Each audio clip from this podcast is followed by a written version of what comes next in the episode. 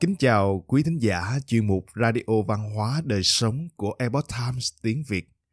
Quý vị thân mến, người xưa có câu, sống chết đều có định số, giàu nghèo đều do phúc phận.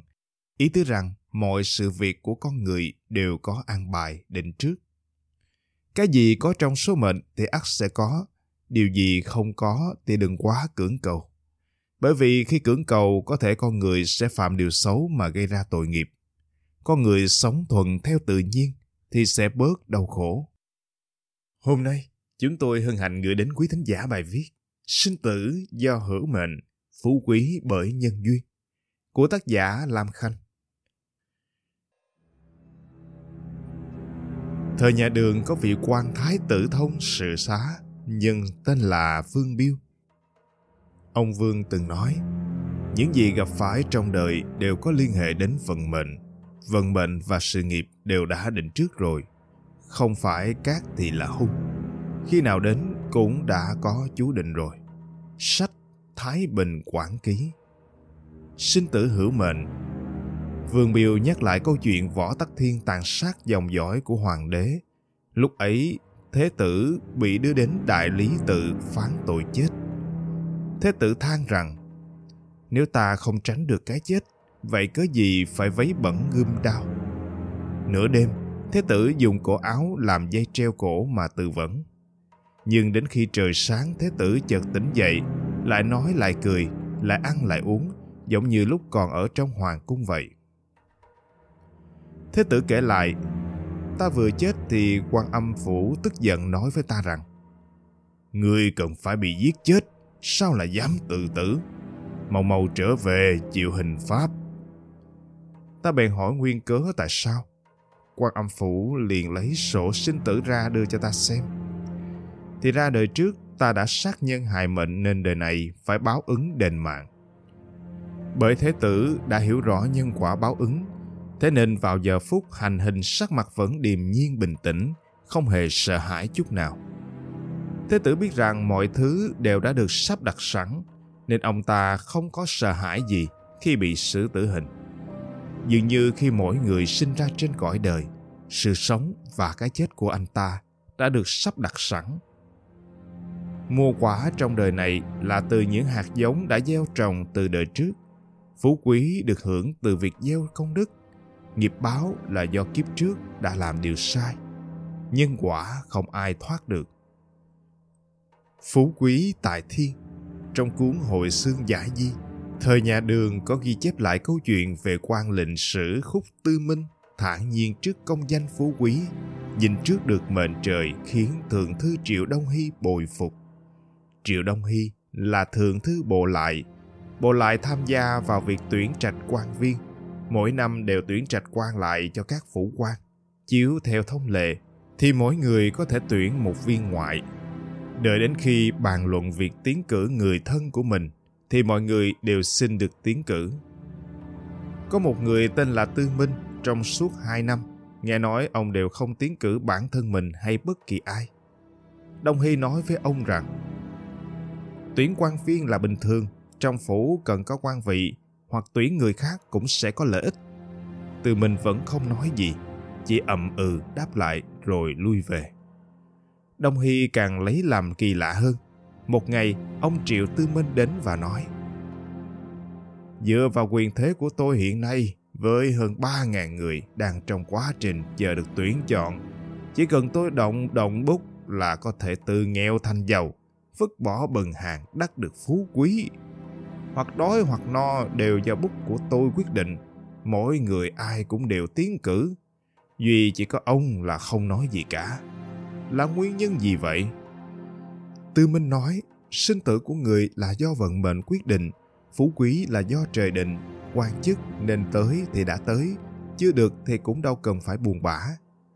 Hơn ba ngàn người, một quan một danh, đây đều là vận mệnh quyết định, chỉ là mượn nét bút của thượng thư ngài thôi. Tôi tự biết là vận mệnh của tôi vẫn chưa hanh thông, vì thế không dám đem chuyện này ra làm phiền ngài. Đông Hy nói, nếu đúng như lời ông nói, thì ông đúng là một người tài năng. Vậy ông có thể biết được họa phúc của mình chăng? Từ mình nói, Tài năng thì tôi không dám nhận. Từ mình tôi đây, năm sau chắc chắn sẽ được thượng thư tặng cho chức quan. Vì thế cũng không có thỉnh cầu. Đồng Hy nói, năm sau sẽ làm chức quan gì? Từ mình đáp, việc này tôi đã quên rồi. Đồng Hy nói, sao lại như vậy? Từ mình nói, vậy hãy để tôi viết ra ngày tháng tôi nhậm chức, nhận được bổng lộc bao nhiêu. Lại xin thượng thư cũng niêm phong lại, nhờ ông khoét một chỗ nhỏ trên bức tường phòng khách, giấu vào trong, rồi lấy bùn đất, đậy kín lại. Vào ngày nhậm chức năm sau, nếu có sai một chữ, tôi sẽ chết ngay dưới bậc thềm này. Nói xong liền từ biệt rời đi. Đông Hy không nói gì, nhưng trong tâm lại trách Tư Minh quá cuồng vọng, nghĩ bụng muốn phê cho người khác làm quan. Đột nhiên một hôm, Hoàng thượng tới suối nước nóng thì thấy hươu trắng bay lên trời. Thế là đổi huyện Hội xương thành huyện Chiêu Ưng, lệnh được đưa đến bộ lại. Lệnh cắt cử người làm quan ở đó, Đồng Hy lập tức cắt cử Tư Minh đến huyện đó. Đợi đến khi sự việc này kết thúc xong, Đồng Hy triệu Tư Minh lại hỏi. Hôm qua Hoàng thượng đi xuống nước nóng thấy Bạch Lộc Thăng Thiên, bèn đổi tên huyện đó thành Chiêu Ưng. Huyện đó cùng Trường An 10.000 năm cũng sẽ không giống nhau. Hiện tại tôi đã đăng ký cho ông làm quan tại đó. Vậy chẳng phải những lời ông nói đều sai sao? Làm sao có thể tiên đoán trước được? Tư Minh nói, Thế mời ông khoét tường kiểm nghiệm thử xem. Đông Hy lập tức cho mở tường có niêm phong. Chỉ thấy Tư Minh viết rằng Trong tháng này, Hoàng thượng sẽ đến suối nước nóng và đổi tên huyện thành Chiêu Ưng, được ban cho chức quan đó còn có bổng lộc được nhận. Không sai một chữ. Đồng Hy vô cùng kinh ngạc. Từ đó về sau có việc gì thì đều phái người hỏi Tư Minh giống như thần linh ứng nghiệm vậy. Sinh tử đời người là hữu mệnh, mà phú quý của một người cũng là nhân duyên. Cổ nhân cho rằng, khi điều gì đã được sắp đặt, nó sẽ đến đúng kỳ. Nếu điều gì không được sắp đặt, không ai có thể làm nó xảy ra. Vậy cần gì phải cố sức để thay đổi nó? Phật gia giảng, có người đến cõi thế gian, một đời người sớm đã được an bài. Khi nào chào đời, khi nào về các bụi, đều có định số sẵn bởi nhân quả đời trước, đời này. Nhưng đời trước tạo quả đời này, hành thiện thì tích đức, làm ác thì tạo nghiệp. Không việc gì là không phải hoàn trả. Người xưa nói mệnh là do trời chú định. Diêm vương muốn canh ba phải chết thì tuyệt đối không thể kéo dài đến canh năm.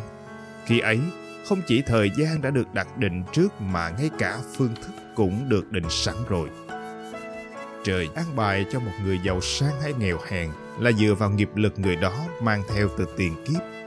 Theo quy luật thiện hữu thiện báo, ác hữu ác báo. Vậy nên tu tâm hành thiện mới cải biến vận mệnh thiên đạo vô thân, thường giữ thiện nhân, lão tử, đạo đức kinh. Nghĩa là đạo trời không thiên vị bất kỳ ai, thường chỉ giúp đỡ người thiện bậc trí giả xưa nay hiểu đạo trời không vì danh lợi mà tranh đấu. Vinh hoa phú quý cũng phải từ đức mà có. Họ chỉ một lòng tu tâm dưỡng tính, trau dồi phẩm hạnh, buông bỏ được mất truy cầu. Sống một đời phối kết với trời an nhiên tự tại đi trọn kiếp nhân sinh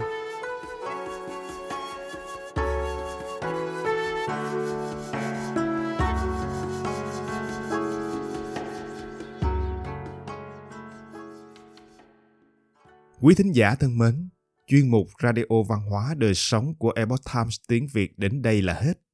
Để đọc các bài viết khác của chúng tôi, quý vị có thể truy cập vào trang web e itviet.com. Cảm ơn quý vị đã lắng nghe, quan tâm và đăng ký kênh. Chào tạm biệt và hẹn gặp lại quý vị trong chương trình lần sau. Kính chúc mọi điều bình an và tốt lành đến quý vị cùng người thân.